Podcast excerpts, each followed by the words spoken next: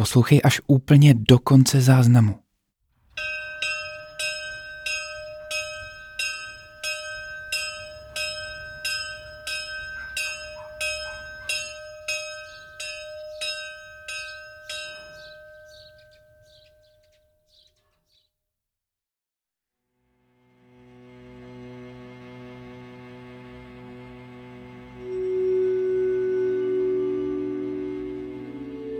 Káje probudili bodavé paprsky dopoledního slunce, které na něj zářily skrze jediné okno v místnosti, do které ani netušil, jak se vlastně dostal.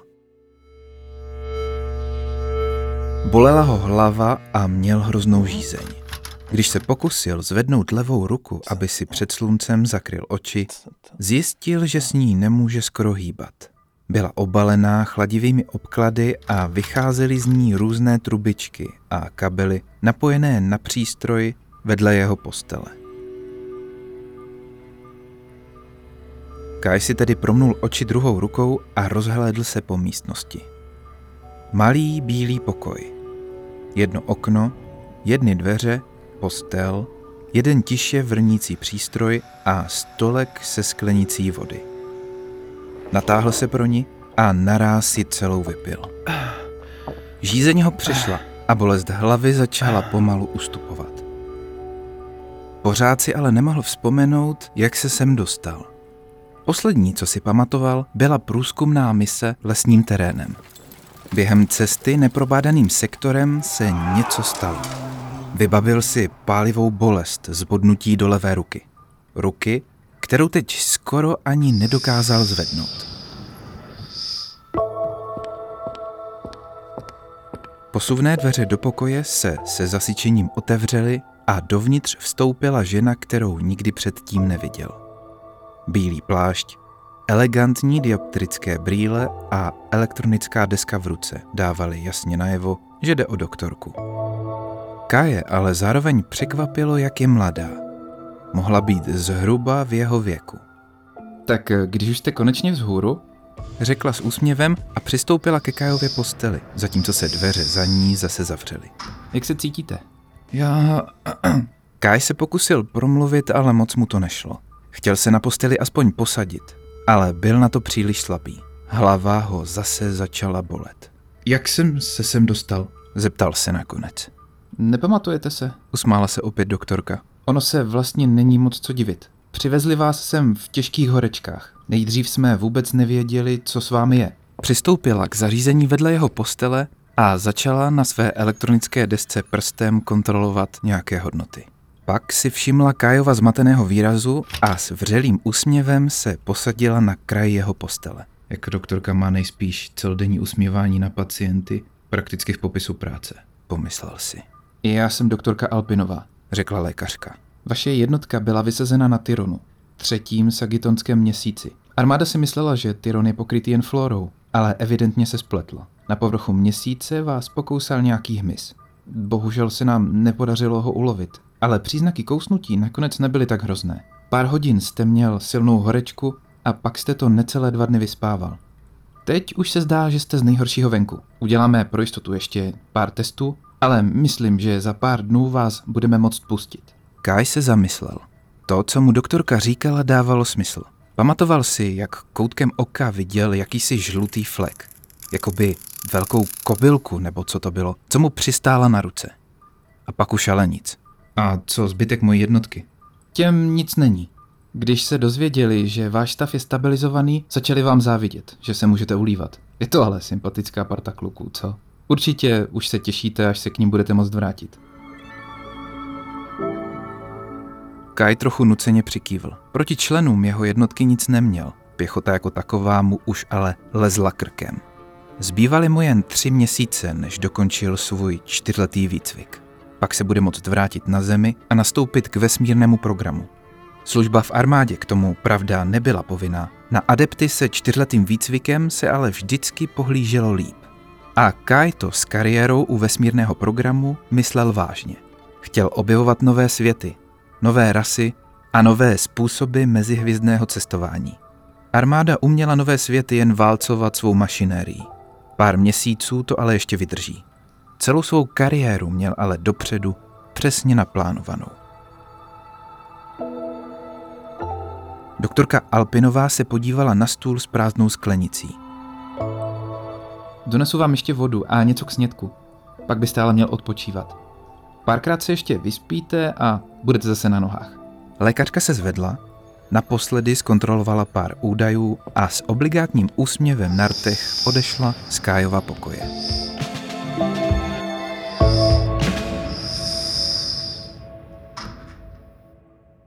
Následující den se nic zvláštního nedělo.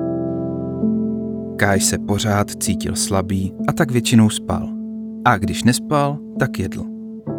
Nemocniční strava mu překvapivě docela chutnala. Možná proto, že měl pořád hlad a tak se necítil tolik vybíravý, nebo možná proto, že pro nemocné pořád vařili o něco líp než pro pěchotu. Druhý večer, co byl Kaj v nemocnici při vědomí, ho znovu navštívila doktorka Alpinová. Ve dveřích se na svého pacienta opět usmála, Kaj ale v jejím výrazu tentokrát viděl něco jiného. Doteď upřímná a vřelá lékařka jako by se tentokrát ke své vstřícnosti musela trochu nutit. Jak se dnes cítíte? Pořád trochu unaveně, ale jinak si stěžovat nemůžu. Odpověděl Kai, zatímco se snažil zachytit její pohled. Stalo se něco? Odhodlal se nakonec k přímé otázce. Doktorka se na něj překvapeně podívala. Vůbec ne. Zkusila si na tváři zase trochu vykouzlit svůj automatický úsměv, ale došlo jí, že tenhle trik už zřejmě pozbyl na účinnosti. Abych byla upřímná, některé vaše testy přišly s trošku nečekanými výsledky. Není důvod se něčeho obávat. Znamená to prostě jen, že musíme udělat ještě víc testů. Řekněme, že nás to trochu překvapilo. Pak začala opět vášnivě přepisovat údaje ze zařízení vedle Kajovy postele. Jak vás to překvapilo? Doktorka se na něj podívala, aniž by se od stroje otáčela. Věděla, že konkrétní odpovědi už se nevyhne. Vaše kousnutí zdá se nebylo jen obyčejné kousnutí. Tvor vás nejspíš infikoval nějakým jedem nebo možná parazitem. To samo o sobě není tak zlé, jak to zní. Ujišťovala ho. S takovými věcmi se potýkáme denodenně. Jediný zadrhel je v tom, že Jde o dosud neproskoumaný druh živočicha, takže musíme přijít na to, jaké typy antibiotik proti té infekci nakombinovat. Je to jen otázka trpělivosti. Že byste o ruku přišel, to se nemusíte vůbec bát. Pak jsou i horší věci. Pokusil se Kai odlehčit atmosféru. A vůbec, viděl jste někdy ty bionické vynálezy od armády? Něčemu takovému bych se možná ani nebránil. Doktorka Alpinová pobaveně přikývla. V jejich očích ale pořád bylo něco, co Kai znervozňovalo. Jenom si nebyl jistý, jak moc velkou tomu má věnovat pozornost. Zítra ráno přijdou výsledky několika dalších testů, tak vám toho budu moct říct víc. Zatím není důvod si jakkoliv kazit spánek. E, jako kdybych vám nic neřekl. Doktorka zaklapla svou elektronickou desku a vyšla ze dveří. Kai zůstal ve svém pokoji opět sám. Podíval se na svou levou ruku obalenou v chladivých obvazech. Vlastně ani nevěděl, jak teď vypadá. Navíc si uvědomil, že teď už s ní nedokáže pohnout vůbec. Vlastně ji ani necítí. Na to, aby celou noc probděl, byl moc unavený a byl za to rád. Doktorka Alpinová mu dala dobrý důvod, proč být vůči zítřejšímu ránu nedočkavý.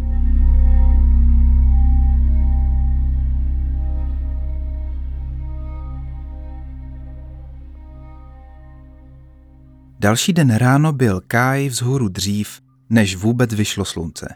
Možná to ale bylo tím, že noci na Teranu byly podstatně delší než na Zemi. Řekl si, že těch pár hodin navíc už to nějak vydrží. Zároveň ale věděl, že mu budou připadat jako věčnost. Celou dobu, co byl ve svém pokoji, neměl co dělat. Neměl na co se dívat nebo co si číst. Nemohl dokonce ani vstát z postele, aby si sám došel na záchod. I to, zdá se, zařizoval lékařský stroj vedle jeho lůžka, který zjevně neměl na starosti jenom tu ruku. Uběhlo několik hodin. Přišel čas snídaně a posuvné dveře se stále ne a ne otevřít. K jeho nervozitě z toho, co doktorce tak dlouho trvá, ho teď navíc začal přepadat i hlad. Dalších pár hodin. Stále nikdy nikdo. Kai začínal mít čím dál silnější nutkání strhnout si všechny ty vrstvy obvazů a udělátek a podívat se, co s tou jeho rukou vlastně je.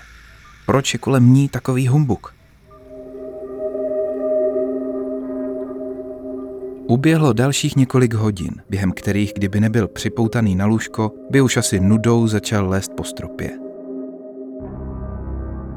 Až teprve někdy kolem oběda, což Kai poznal jenom zhruba podle pozice slunce za oknem, se dveře konečně otevřely a dovnitř vstoupila doktorka Alpinová. Její tvář ale tentokrát byla naprosto kamená. Hned na první pohled si Kai všiml, že je něco špatně. Měla rozcuchané vlasy a kruhy pod očima. Těsně předtím, než se za ní dveře zavřely, se ohlédla přes rameno. Jako kdyby měl někdo následovat. Nebo jako kdyby se chtěla ubezpečit, že tomu tak není. Situace se zkomplikovala. Řekla, jakmile se dveře za ní zavřely. Elektronickou desku u sebe tentokrát neměla. Na přístroj vedle sebe se ani nepodívala a upírala oči jenom na Káje. Je mi líto, že na vás musím takhle zhurta, ale... Ale váš stav se vyvinul takovým směrem, že budeme muset přistoupit k okamžité operaci. Přesněji řečeno amputaci vaší ruky. Oči doktorky Alpinové jako kdyby se Kajovi zarývaly až do zátilku. Ani na vteřinu neměl pochyb o tom, že mluví naprosto vážně. Po, po, počkat, ještě včera jste říkala, že se nemám čeho bát? Že přece nejde o nic eh, vážného? Vtipy o tom, jak lépe by se mu mohlo žít s robotickou armádní rukou, už mu najednou tak vtipné nepřišly. Za jiných okolností bychom mohli udělat ještě pár testů, nebo dokonce i zpomalit růst organismu. Na okamžik se odmlčela. Jako kdyby si uvědomila, že říká už příliš. Srovnala si na nose brýle a zhluboka se nadechla. Řekněme, že v kruzích nad mojí výplatní pásku teď probíhá debata o tom, jak s vaším zraněním naložit. Jediný, kdo má zatím hlavní slovo jste vy. Nemáme ale moc času. Pokud souhlasíte, amputaci provedeme ještě dnes. Jen tak? Neměl bych vám něco takového nejdřív aspoň podepsat? Snažil se Kai získat trochu času, než si tohle všechno přebere. To by trvalo moc dlouho. Zavrtěla doktorka hlavou nervózně. Budeme se muset spokojit s verbálním souhlasem pacienta. Musíte mi věřit, že vím, co dělám, a já zase budu muset věřit vám, že mě po zákroku nehodíte přes palubu. Doktorka Alpinová začala vypadat netrpělivě. Každou chvilku se ohlížela přes rameno k východovým dveřím. Nemůžu vám nic odsouhlasit, dokud mi neřeknete, o co jde. Řekl nakonec Kai rezolutně. Lékařka nervózně vydechla. Viditelně jí tlačil čas. A právě toho se Kai snažil využít, aby dostal alespoň nějaké odpovědi. Čím míň toho víte, tím líp pro vás. Dnes je vaše ruka pořád vaše. Zítra se může stát majetkem vlády a je zatím jen na vás, jestli si odnesou jenom ruku nebo vás celého. Pokud doktorka zrovna nekontrolovala dveře, její oči byly pořád upřené na Káje. Skoro ani nemrkala. Překvapilo ho, jak otevřeně o možných úmyslech armády mluví. Doktorka Alpinová nevěděla, jaký vztah k armádě Káj skutečně má. Pokud by to byl blav, byl by to hodně rizikový blav.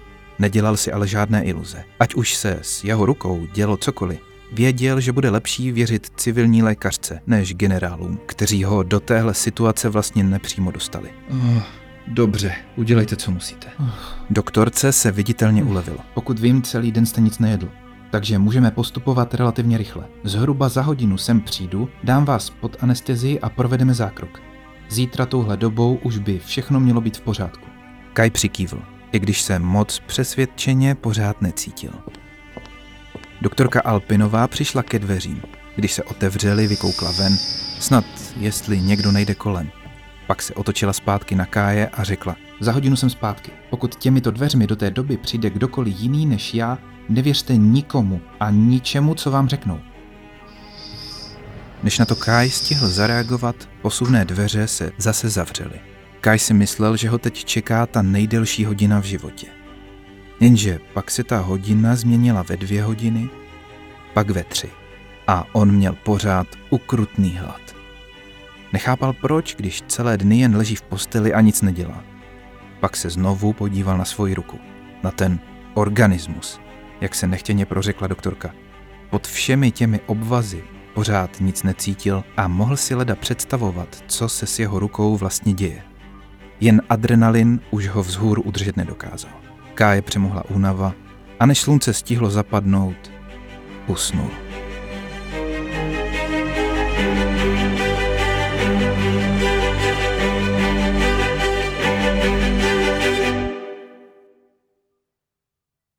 Okamžitě po probuzení si uvědomil, že je něco vážně špatně. Ležel pořád stejně, pravděpodobně pořád v té samé posteli. Rozhodně byl ale v jiném pokoji. Probudilo ho totiž ostré světlo stropních zářivek. Promnul si oči, aby se mohl rozhlédnout. Byl v podstatně větší místnosti než dřív. Místo posuvných dveří do ní ale vedla těžká ocelová vrata, skoro jako do sejfu nebo na palubě historické ponorky. A místo okna celou jednu ze čtyř stěn zaplňovalo obrovské zrcadlo. Zrcadlo, ve kterém se Kai mohl poprvé po několika dnech vidět. Byl bledý, neoholený, s kruhy pod očima a za ním tiše vrněl obrovský přístroj, mnohem větší než ten v jeho původním pokoji. Když se k němu otočil, aby ho viděl pořádně, uvědomil si, že má levou ruku nataženou kolmo k tělu. Byla na přístroj napojená, prakticky jako kdyby byla jeho součástí. Kai s ní pořád nedokázal pohnout. Pořád ji ani necítil. Teď už začal vážně panikařit.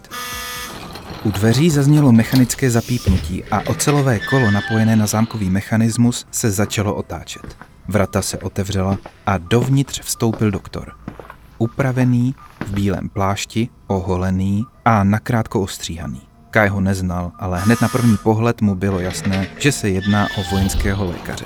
Co se tady děje? Zeptal se naštvaně. Kde je doktorka Alpinova? Služby doktorky Alpinové už nebudou zapotřebí. Odpověděl lékař, ani by vůbec zvedl oči od přístroje, který začal studovat hned, jak vstoupil do místnosti.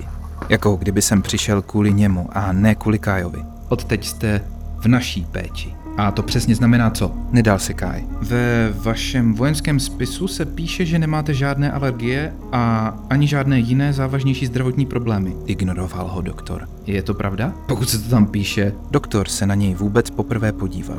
Letmo pak pohlédl na velké zrcadlo, které zaplňovalo jednu celou stěnu. Pohled trval necelou vteřinu, ale Kájovi to bohatě stačilo. Konečně pochopil, proč tam to zrcadlo je a proč v celém pokoji zároveň nejsou žádné kamery, i když má evidentně být pod vojenským dohledem. Situace je následující, řekl doktor po krátké odmlce. Naskytla se vám životní příležitost, jak můžete posloužit své vlasti. Živočich, který do vaší ruky zduplikoval svůj genetický kód, disponuje skutečně unikátními biologickými vlastnostmi. Jejichž pochopení může značně prospět našemu vlastnímu technologickému rozvoji.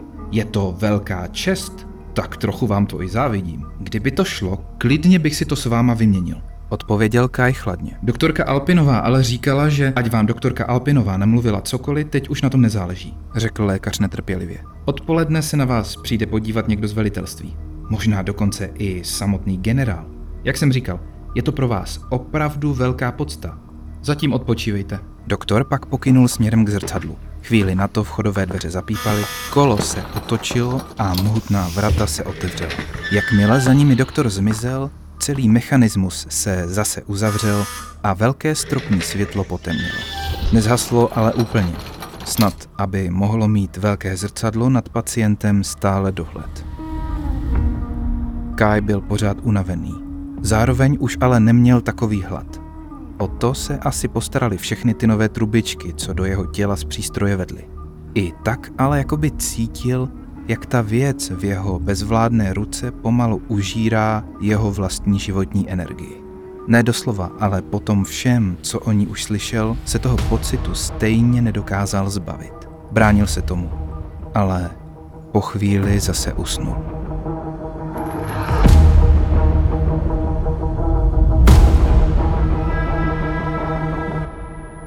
Káje najednou přepadl intenzivní pocit deja vu. Opět ho vzbudila bodavá záře stropních svítidel, doprovázená mechanickými zvuky otvírání těžkých dveří. Něco ale zase bylo trochu jinak. Do pokoje nejdřív přišli dva vojáci, za nimi pak tři doktoři a jeden z nich byl ten, se kterým mluvil předtím. Bylo tomu pár hodin? Nebo pár dní? Kdo ví? Pak náhle vstoupil generál v naškrobené uniformě, vyzdobené velkou řadou stužek nejrůznějších barev. Jeho doprovázel další voják, který za sebou zavřel dveře. Celý pokoj byl najednou plný lidí. Tak tady ho máme. Zavolal generál vesele do přeplněné místnosti tak, až Kajovi zazvonilo v uších. Byl to velitel celé kolonizační mise, v rámci které sem Kajova jednotka byla poslána. Měl by vědět, jak se jmenuje, ale nedokázal si vzpomenout. A upřímně ho to stejně ani nezajímalo. Jak se cítíte, vojáku? Zeptal se generál radostně. Už mi bylo líp. Hodnost toho člověka před ním by mu vážně nemohla být víc jedno. Generál se zase rozesmál. Doktoři mě ubezpečili, že byste neměl mít žádné bolesti. Řekl se špetkou káravosti. Ale i kdyby jste kus chlapa, tak to přece vydržíte. Obzvlášť, když jde o tak důležitou věc, je to pro vás čest. Ano, bylo mi řečeno. Váš mm, dar nám slibuje velký pokrok v poznání. Studovat ho budeme moci celé roky. Je to opravdu úžasná záležitost, nejen v rámci vojenského využití, ale zároveň i pro náš vesmírný program. Pokračoval generál skoro jakoby sám pro sebe, pak ale obrátil pozornost opět na Káje. Máte na nás nějaké dotazy? Nebo můžeme váš pobyt tady jakkoliv zpříjemnit? Koukám, že tu máte trochu prázdno. Možná něco na pobavení? Když už se ptáte. Začal Kai, zatímco sledoval, jak se doktor, se kterým mluvil dřív, začal nervózně ošívat. Doktorka Alpinová mě informovala, že civilní lékařka o pacienta pečovala předtím. Byla přeřazena do jiné nemocnice. Vysvětlil doktor generálovi, který rozvážně přikyvoval. Informovala mě, že by ruku šlo amputovat. Vy byste si pak na té věci mohli dělat pokusu, kolik by se vám jen zachtělo. A já bych si v klidu mohl jít po svých. Sice bez ruky, ale... Ale kde pak?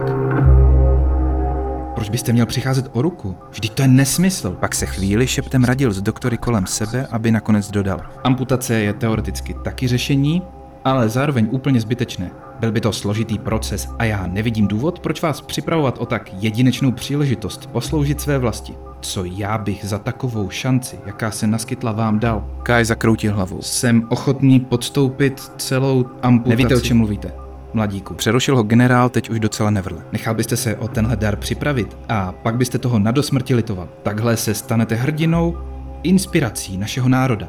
Pak se na chvilku zahleděl do velikého nástěného zrcadla. Ano, ano, Přikovoval si zasnění. jste mladý, ještě z toho nemáte úplně rozum. Za pár týdnů, až s tím budete víc zžitý a my budeme schopni lépe odhalit, jak ten organismus funguje, budete vděčný, že jste se ho nevzdal. Bude mezi vámi silné pouto. Jen uvidíte. Při vší úctě, pane, Snažil se Kai smlouvat, než mu generál opět skočil do řeči. už vás nebudeme déle obtěžovat, mladíku. Evidentně jste unavený a trochu zmatený. Necháme vás odpočívat, abyste si to mohl nechat uložit v hlavě. Pak jistě dojdete ke stejnému názoru jako já. Než Kai stačil odpovědět, nebo vůbec jenom pochopit, co se to právě událo, generál se otočil a spolu se třemi doktory a třemi vojáky odešel. Dveře se zapečetily a on ve svém pokoji zůstal zase úplně sám. Světla opět potemněla. Tentokrát dokonce natolik, že by v nastalém šeru mohl i zdravý člověk celkem pohodlně usnout. Na to ale Kai tentokrát neměl ani pomyšlení. Věděl, že mu jde o život. Nejen o jeho ruku nebo o budoucnost jeho kariéry. Šlo mu o holý život. Rozhlédl se po místnosti, velké zrcadlo, zapečetěné dveře, hučící přístroj požírající ruku, která už vlastně ani není jeho a noční stolek. Noční stolek se sklenicí vody. Pravda, nebyla doslova skleněná, byla z plastu. Zároveň ale z dostatečně tvrdého plastu. Kai se podíval do velikého zrcadla. V nastálém šeru svůj odraz sotva viděl, takže možná i oni sotva vidí jeho. Vzal sklenici do ruky. Přemýšlel, jestli to bude bolet, jestli jsou nervová zakončení v jeho ruce umrtvené skutečně tolik, jak doufal.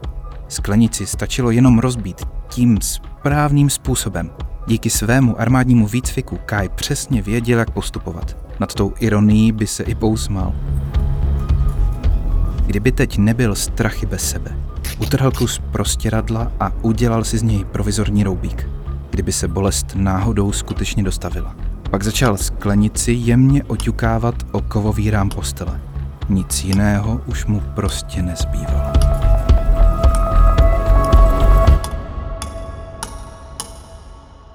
Zase ho probudilo bodavé světlo stropního osvětlení. Tentokrát se od něj ale nedokázal odvrátit. Necítil nejen svou levou ruku, ale vlastně žádnou část svého těla. Nemohl se pohnout, nemohl mluvit. Najednou se nad ním objevily dvě postavy. V kontrastu ostrého světla z nich viděl jenom siluety. Jejich hlasy ale rozpoznal snadno. Došlo k nějakému poškození organismu? Zeptal se generál. Ne, pane. Dostali jsme se k němu dřív, než mohl napáchat nějaké vážnější škody. Odpověděl doktor. Výborně. Umělá inkubace by byla zbytečně nákladná a ne tak efektivní. Dokážeme zajistit, aby... aby se to už neopakovalo? Můžeme ho držet pod určitým druhem sedativ, které nebudou mít žádný efekt na to, jak jeho tělo růst organismu podporuje. Pod takovou substancí je prakticky už teď. Sice je přivědomý, ale nemá nad svým tělem vůbec žádnou kontrolu. Jak dlouho ho tak můžeme držet? Měsíce, roky?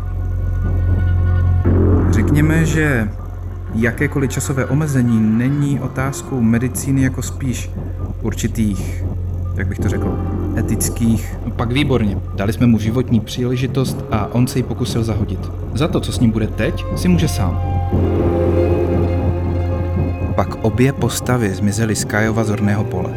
Oslepující světlo se náhle změnilo v černočernou tmu. Možná světla někdo zhasl. Možná mu někdo sklopil víčka. Kaj se zase cítil dokonale sám. Nic neviděl, nic neslyšel, nic necítil. Snažil se zakřičet, ale nedokázal ze sebe dostat ani hlásku. Stal se vězněm svého vlastního těla.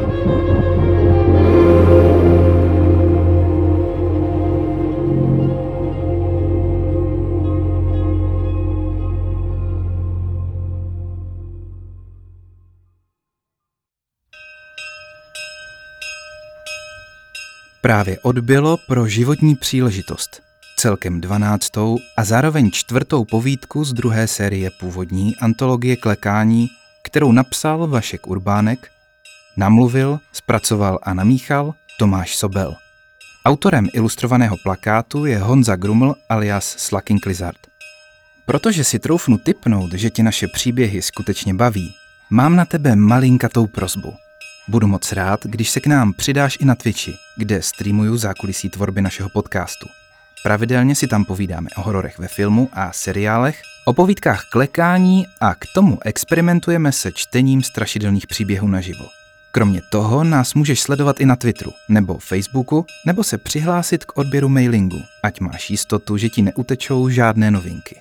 Ke každé epizodě kreslí námi oslovení umělci originální autorské ilustrace – které se dají koupit jako plakáty v našem strašidelném krámku na klekání.cz. A pokud si u nás právě některý z těchto plakátů pořídíš, nejen, že tím získáš krásnou originální ilustraci ve formátu A2, ale zároveň nás tak i podpoříš v přípravě budoucích epizod. Jestli se ti naše práce skutečně líbí, Velkou radost nám uděláš už jenom tím, když někomu, kdo by mohl naše snažení ocenit, ukážeš, kde podcast najde, jak si jej poslechne a jak se přihlásí k odběru dalších epizod. Samozřejmě se nebudeme zlobit ani za případné sdílení na sociálních sítích nebo za nějakou tu reakci, ať už v podobě recenze, e-mailu či komentáře. Děláme to přeci jen pro tebe. Na další povídku se můžeš těšit zase poklekání.